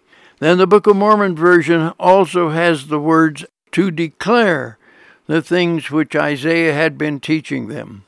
Now Isaiah speaks directly to the people and bears his testimony. Come ye near unto me. I have not spoken in secret. From the beginning, from the time that it was declared, have I spoken, and the Lord God and his Spirit hath sent me. Isaiah wants the people to know that the person who dispatched him on this mission was none other than the Redeemer, the Holy One of Israel. And thus saith the Lord, thy Redeemer, the Holy One of Israel I have sent him the Lord thy God who teacheth thee to profit, who leadeth thee by the way thou shouldst go, hath done it. The Lord's lamentation concerning Israel is that they have not been obedient to his commandments. If they had been obedient, they would have enjoyed tremendous blessings, and it would not have been necessary to scatter them all over the face of the earth. Oh, that thou hadst hearkened to my commandment! Then had thy peace been as a river, and thy righteousness as the waves of the sea. Thy seed also had been as the sand, the offspring of thy bowels like the gravel thereof. His name should not have been cut off nor destroyed from before me. Now the Lord anticipates the rescue of the Jews from their Babylonian captors in 538 BC. The Lord tells them to go forth out of Babylon and declare to all the world that the Lord hath redeemed his servant Jacob. Go ye forth of Babylon, flee ye from the Chaldeans. With a voice of singing declare ye, tell this, utter to the end of the earth, say ye, The Lord hath redeemed his servant Jacob. And they thirsted not, he led them through the deserts. He caused the waters to flow out of the rock for them. He clave the rock also, and the waters gushed out. It is important for Israel to remember that the Lord is mighty to save. He has continually blessed Israel and saved them from their oppressors. He led them out of Egypt and brought them out of the great desert. And they did not die of thirst because he brought water gushing out of bare rock on two separate occasions. And notwithstanding he hath done all this, and greater also, there is no peace, saith the Lord, unto the wicked. The Book of Mormon gives the original text for this verse as follows quote, And notwithstanding he hath done all this, and greater also, there is no peace, saith the Lord, unto the wicked. Even when the Lord saves his people and showers blessings upon them, those who rebel and revel in wickedness will not have peace, happiness, or self fulfillment, even in the midst of such blessings. The Lord has declared it, and the experience of life bitterly confirms it. Quote, there is no peace, saith the Lord, unto the wicked. Unquote. First Nephi chapter 21. In the previous chapter, Nephi read the writings of Isaiah, which explain why the Israelites were driven from the promised land and scattered across the whole earth. Now Nephi reads Isaiah chapter 49, which describes how the Israelites will be reclaimed by the Lord in the latter days and gathered from the four corners of the earth as well as the outmost regions of heaven, as indicated by Moses in Deuteronomy chapter 30, verse 4. And again, Hearken, O ye house of Israel, all ye that are broken off and are driven out, because of the wickedness of the pastors of my people. Yea, all ye that are broken off, that are scattered abroad, who are of my people, O house of Israel, listen, O isles, unto me, and hearken ye people from far. The Lord hath called me from the womb, from the bowels of my mother hath he made mention of my name. About half of this verse is missing from the Bible. Here is the way it appears in the Book of Mormon as Nephi copied it from the plates of Laban. It says, quote, And again, hearken, O ye house of Israel, all ye that are broken off and are driven out because of the wickedness of the pastors of my people, yea, all ye that are broken off, that are scattered abroad, who are of my people, O house of Israel. Listen, O isles, unto me, and hearken ye people from far. The Lord hath called me from the womb, from the bowels of my mother hath he made mention of my name. In making this great proclamation to all the children of Israel, as God's prophet, Isaiah wants to establish his own credentials before delivering the details of his great message. He wants the people to know that he was called from the time of his birth to be a prophet and a messenger to Israel, Apparently, though the details are not related, Isaiah was prophetically known by name before he was born. The same thing happened to Jeremiah, the great prophet whose mission followed that of Isaiah. He says the Lord disclosed to him that he was called to be a prophet before he was born, and that will be found in Jeremiah chapter 1 verses 4 and 5. And he hath made my mouth like a sharp sword. In the shadow of his hand hath he hid me, and made me a polished shaft. In his quiver hath he hid me, and said unto me, Thou art my servant, O Israel, in whom I will be glorified. Isaiah was a highly educated citizen of Jerusalem. He wrote the entire book of Isaiah in poetic form. He also had an unusual gift of eloquence and spoke with great clarity, which all of the people who heard him understood, according to 2 Nephi chapter 25 and 5. Isaiah knew that he had a power of expression which was like a sharp sword, and he called this a gift given to him from God. As a further credential, Isaiah relates that the Lord said to him, quote, Thou art my servant, O Israel, in whom I shall be glorified. Note that the word Israel is a title as well as a name. It means soldiers of God. And it was as though God were saying in this particular proclamation, Quote, Thou art my servant, O soldier of God, in whom I will be glorified. Unquote. Then I said, I have labored in vain. I have spent my strength for naught and in vain. Surely my judgment is with the Lord, and my work with my God. In verse 3, the Lord had told Isaiah that through his mission the Lord would be glorified. But Isaiah says that he told the Lord that so far his labor had been in vain. He had labored with great diligence, but the people were not converted, neither were they giving him a respectful hearing. In verse 5 and 6 of chapter 50, Isaiah describes how he has been beaten with sticks, his beard has been pulled, and his face has been spat upon. He says it is as though he has spent his strength for naught, and his work has been in vain. Nevertheless, he says he will set his face like flint and perform the mission which God has given him. And now saith the Lord, that formed me from the womb, that I should be his servant, to bring Jacob again to him. Though Israel be not gathered, yet shall I be glorious in the eyes of the Lord, and my God shall be my strength. In this verse, the prophet Isaiah states that the Lord has revealed something to him which has provided a great comfort and encouragement in spite of the persecution he has suffered.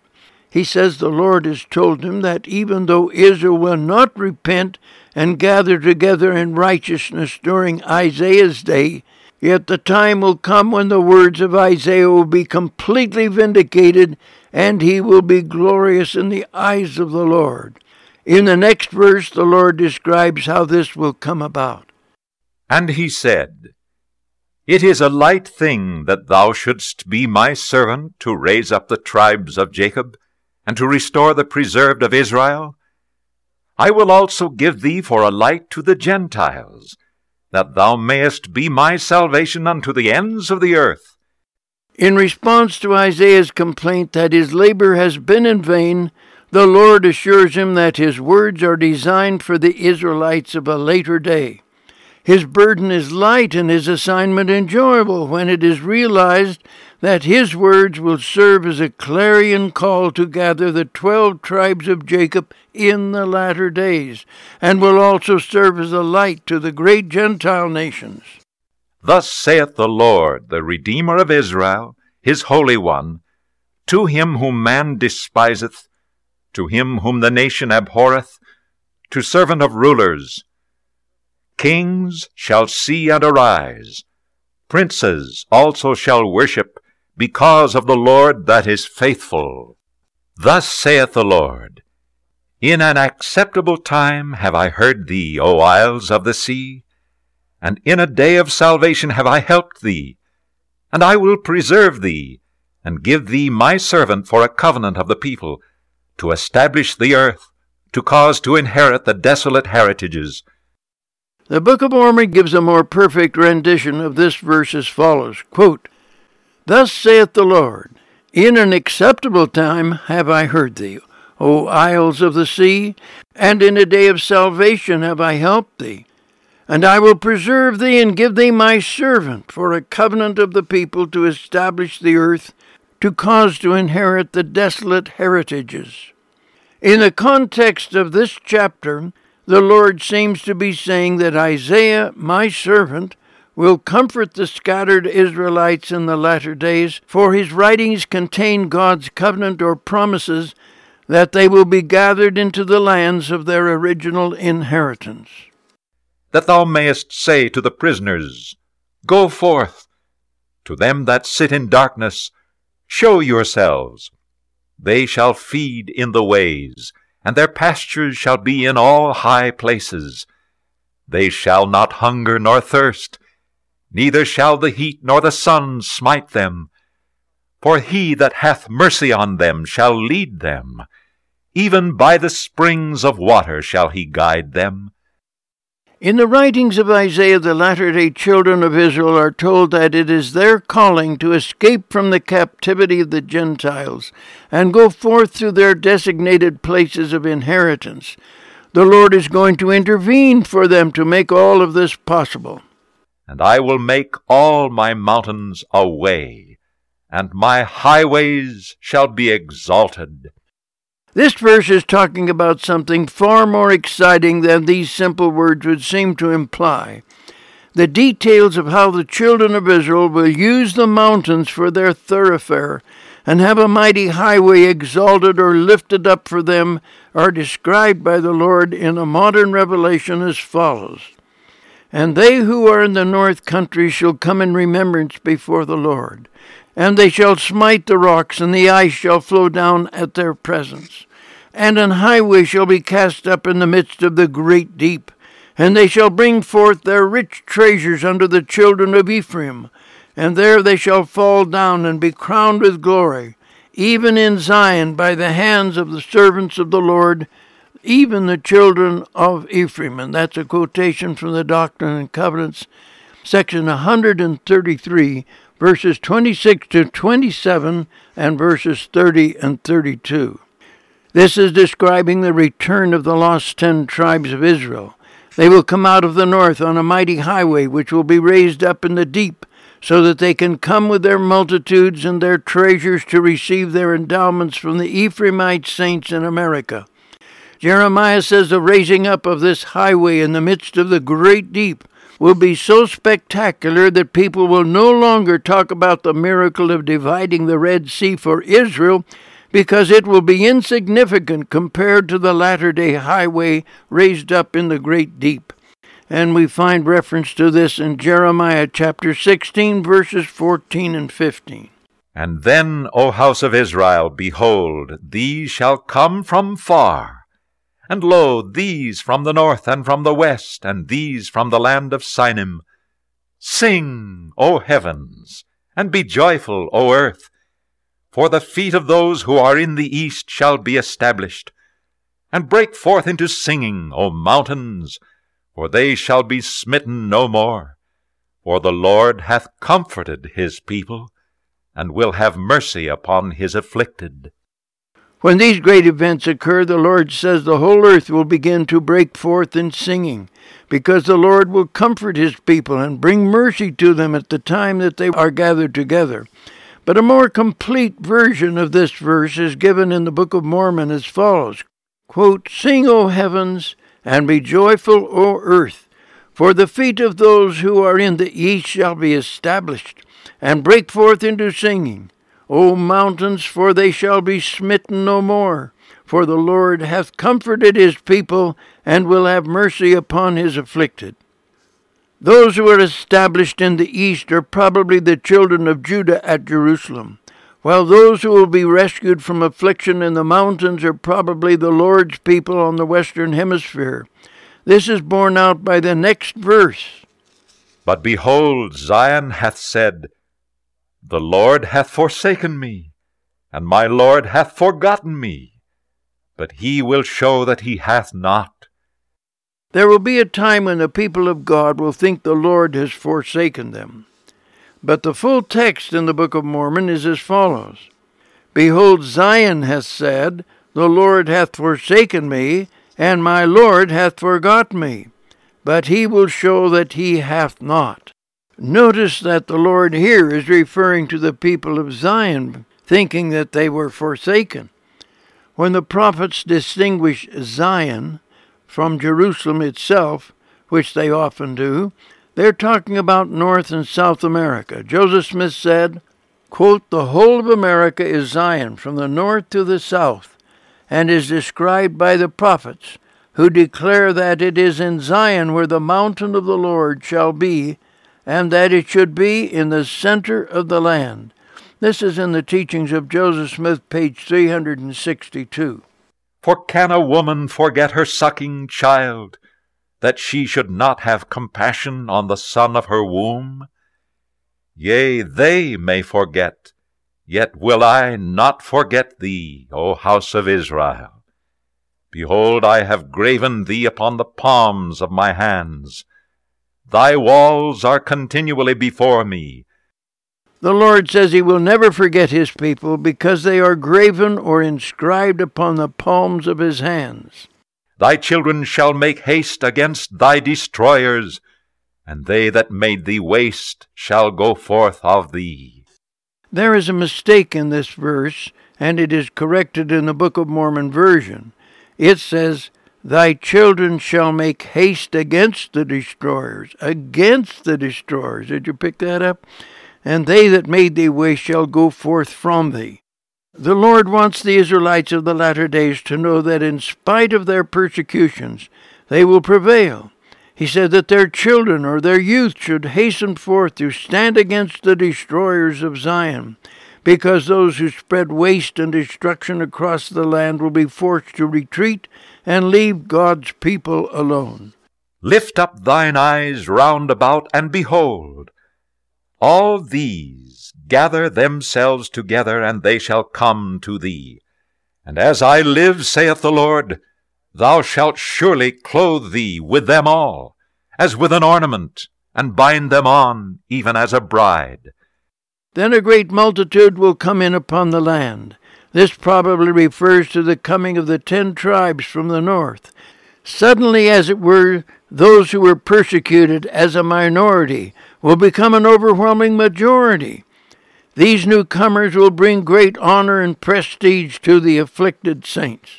For thy waste and thy desolate places and the land of thy destruction shall even now be too narrow by reason of the inhabitants, and they that swallowed thee up shall be far away. These multitudes of returning Israelites will be so numerous that they will occupy many cities which have been destroyed, and also the desolated places. The children whom thou shalt have, after thou hast lost the first, shall again in thine ears say, The place is too strait for me. Give place to me, that I may dwell.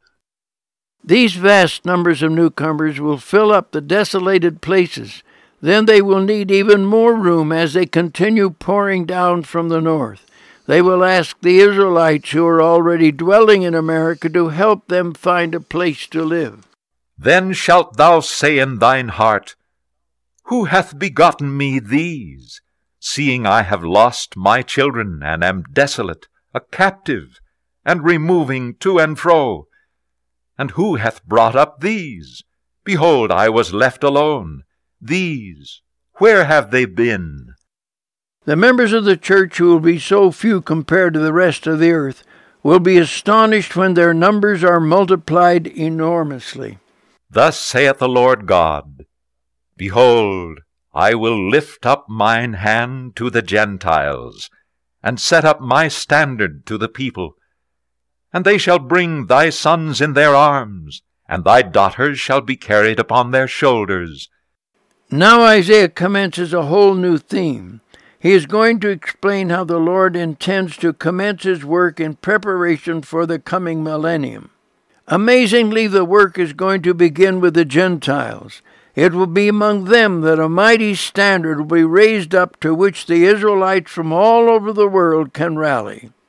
And kings shall be thy nursing fathers, and their queens thy nursing mothers they shall bow down to thee with their face towards the earth, and lick up the dust of thy feet. And thou shalt know that I am the Lord, for they shall not be ashamed that wait for me. It will be an amazing situation.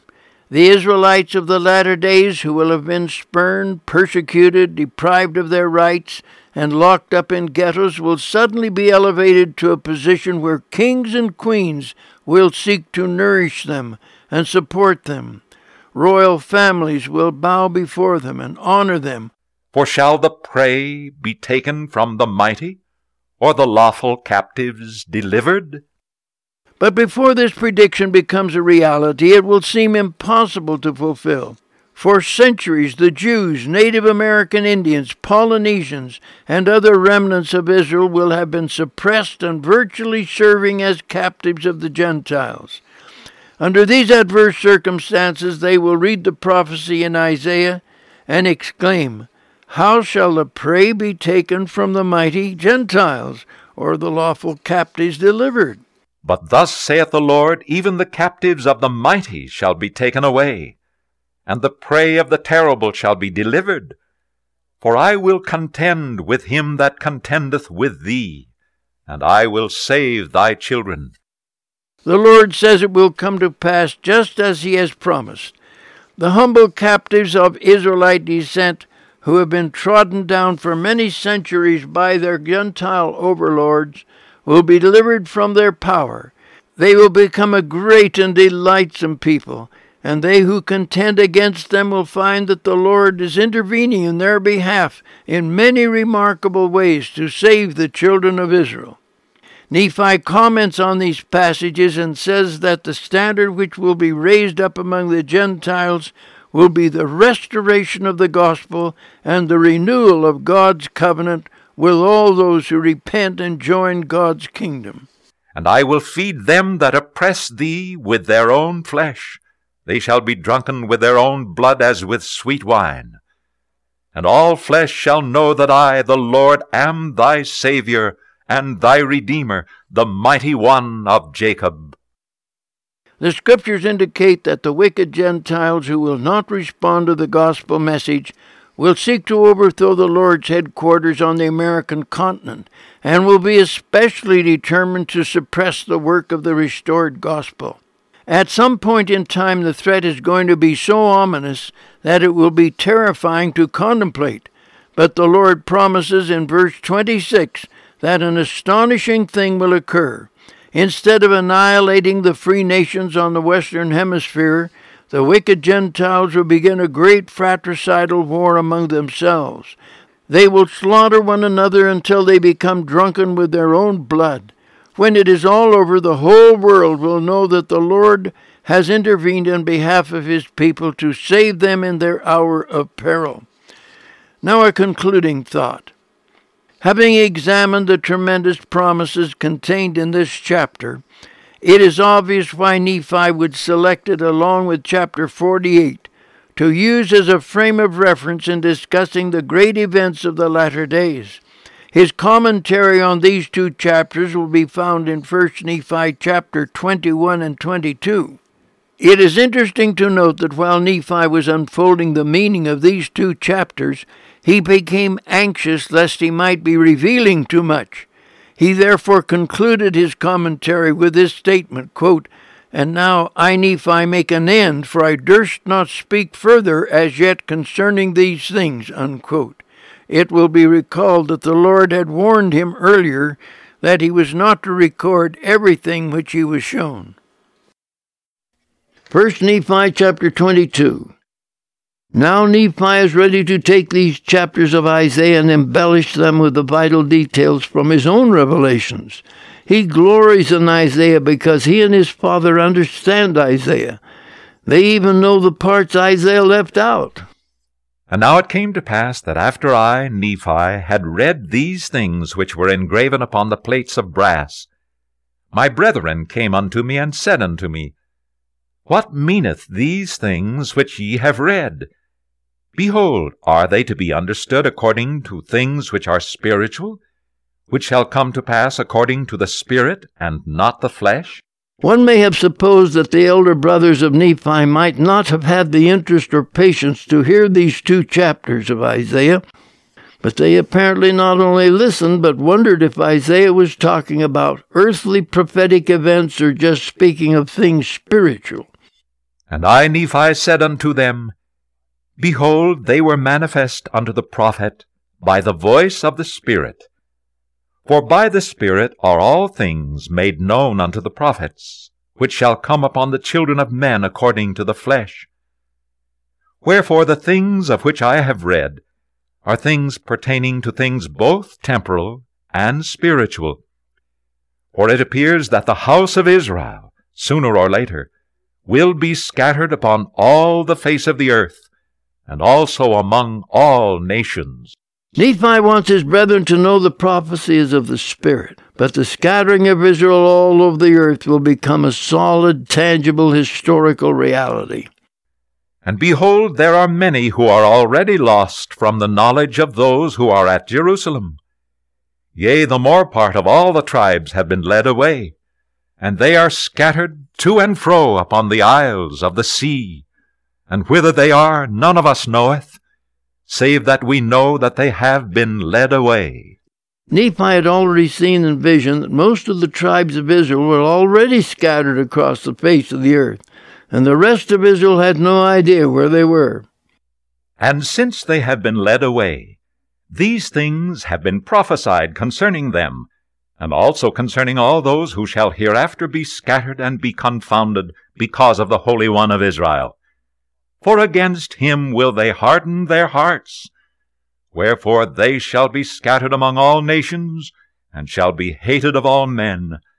Nevertheless, after they shall be nursed by the Gentiles. And the Lord has lifted up his hand upon the Gentiles, and set them up for a standard. And their children have been carried in their arms, and their daughters have been carried upon their shoulders, Behold, these things of which are spoken are temporal. For thus are the covenants of the Lord with our fathers. And it meaneth us in the days to come, and also all our brethren who are of the house of Israel. Nephi knew there would be a further scattering, particularly of the Jews, when they rejected the Savior after he came in the flesh. And it meaneth that the time cometh that after all the house of Israel have been scattered and confounded, that the Lord God will raise up a mighty nation among the Gentiles, yea, even upon the face of this land, and by them shall our seed be scattered. And after our seed is scattered, the Lord God will proceed to do a marvelous work among the Gentiles, which shall be of great worth unto our seed. Wherefore, it is likened unto their being nourished by the Gentiles, and being carried in their arms and upon their shoulders. And it shall also be of worth unto the Gentiles, and not only unto the Gentiles, but unto all the house of Israel, unto the making known of the covenants of the Father of heaven unto Abraham, saying, In thy seed shall all the kindreds of the earth be blessed. Nephi had seen in vision his own descendants and those of his brethren would be ravaged and driven by the Gentiles in America, but that one group of the Gentiles would be raised up into a mighty nation, and that among those Gentiles of that special group the gospel would be restored. And I would, my brethren, that ye should know that all the kindreds of the earth cannot be blessed unless he shall make bare his arm in the eyes of the nations. Wherefore the Lord God will proceed to make bare his arm in the eyes of all the nations, in bringing about his covenants and his gospel unto those who are of the house of Israel. Wherefore he will bring them again out of captivity, and they shall be gathered together to the lands of their inheritance, and they shall be brought out of obscurity and out of darkness, and they shall know that the Lord is their Saviour and their Redeemer, the mighty one of Israel. To bless the nations of the earth, there must be direct revelations from heaven. God must make bare his holy arm and restore his eternal covenants with Israel. At the same time, the children of Israel must come out of captivity and out of obscurity.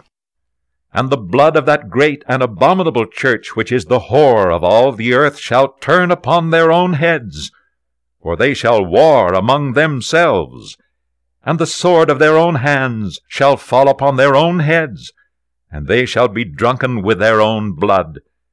And every nation which shall war against thee, O house of Israel, shall be turned one against another, and they shall fall into the pit which they digged to ensnare the people of the Lord. And all that fight against Zion shall be destroyed, and that great whore, who hath perverted the right ways of the Lord, yea, that great and abominable church, shall tumble to the dust, and great shall be the fall of it. Nephi had also seen the age through which we are now passing when there would be massive warfare among the wicked. He saw that every nation that fights against Zion and the chosen people of the Lord would be destroyed. For behold, saith the prophet, the time cometh speedily that Satan shall have no more power over the hearts of the children of men. For the day soon cometh that all the proud and they that do wickedly shall be as stubble. And the day cometh that they must be burned. For the time soon cometh that the fullness of the wrath of God shall be poured out upon all the children of men. For he will not suffer that the wicked shall destroy the righteous. Wherefore he will preserve the righteous by his power, even if it so be that the fullness of his wrath must come, and the righteous be preserved, even unto the destruction of their enemies by fire. Wherefore the righteous need not fear, for thus saith the prophet, They shall be saved, even if it so be as by fire. Nephi had seen the wicked being destroyed by consuming fire. He saw the wrath of God pouring out upon the wicked who tried to destroy God's people. Nephi promised that the righteous need not fear, for God will save his people, even if it has to be by fire. Behold, my brethren, I say unto you that these things must shortly come. Yea, even blood and fire and vapor of smoke must come, and it must needs be upon the face of this earth. And it cometh unto men according to the flesh, if it so be that they will harden their hearts against the Holy One of Israel. For behold, the righteous shall not perish. For the time surely must come that all they who fight against Zion shall be cut off. Now Nephi engages in his own brand of prophecy, based on what he knows will come to pass in the last days. He uses the words of Isaiah to prophesy that all who fight against Zion and God's people will be exterminated or cut off from the face of the earth. And the Lord will surely prepare a way for his people, unto the fulfilling of the words of Moses, which he spake, saying, a prophet shall the Lord your God raise up unto you like unto me. Him shall ye hear in all things whatsoever he shall say unto you. And it shall come to pass that all those who will not hear that prophet shall be cut off from among the people. And now I, Nephi, declare unto you that this prophet of whom Moses spake was the Holy One of Israel. Wherefore he shall execute judgment in righteousness and the righteous need not fear, for they are those who shall not be confounded. But it is the kingdom of the devil which shall be built up among the children of men, which kingdom is established among them which are in the flesh. Moses predicted that a great leader would be raised up to save all mankind. He would be the mighty one of Israel. His kingdom would never fail, but it would be the kingdom of the devil that must tremble as it goes down to destruction. For the time speedily shall come that all churches which are built up to get gain, and all those who are built up to get power over the flesh, and those who are built up to become popular in the eyes of the world, and those who seek the lusts of the flesh and the things of the world, and to do all manner of iniquity, yea, in fine, all those who belong to the kingdom of the devil are they who need fear, and tremble, and quake they are those who must be brought low in the dust. They are those who must be consumed as stubble, and this is according to the words of the prophet. Nephi had seen that many churches would be built up to get gain and cultivate evil for the sake of popularity, but he saw that they would crumble and fall. And the time cometh speedily that the righteous must be led up as calves of the stall, and the Holy One of Israel must reign in dominion and might and power and great glory. And he gathereth his children from the four quarters of the earth, and he numbereth his sheep, and they know him. And there shall be one fold and one shepherd, and he shall feed his sheep, and in him they shall find pasture. And because of the righteousness of his people, Satan has no power. Wherefore he cannot be loosed for the space of many years. For he hath no power over the hearts of the people, for they dwell in righteousness, and the Holy One of Israel reigneth. Nephi knew that once the wave of righteousness began sweeping over the earth, it would deprive Satan of his former power, and Jesus would reign over the earth in righteousness. And now behold, I Nephi say unto you that all these things must come according to the flesh. But behold, all nations, kindreds, tongues, and peoples shall dwell safely in the Holy One of Israel, if it so be that they will repent. And now I Nephi make an end, for I durst not speak further as yet concerning these things. There are two times in Nephi's writings when he gets close to treading on prophecies that were reserved for John the Revelator. He suddenly feels as though he may be approaching the forbidden territory right now. Therefore he says, quote, I durst not speak further as yet concerning these things, unquote. We get the feeling that he is bursting with anxiety to tell us more about what he knows, but he durst not at this time. Wherefore, my brethren, I would that ye should consider that the things which have been written upon the plates of brass are true, and they testify that a man must be obedient to the commandments of God. Wherefore ye need not suppose that I and my Father are the only ones that have testified, and also taught them.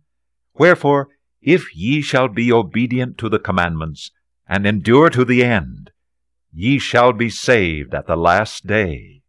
And thus it is. Amen. Nephi closes this marvelous account with his testimony. He certifies that the writings in the plates of brass are true, and that all who are obedient to the commandments which they contain shall be saved. He closes with his benediction by saying, And thus it is. Amen. If you liked this podcast and would like access to other materials by W. Cleon Skousen, you can find them online at skousenlibrary.com.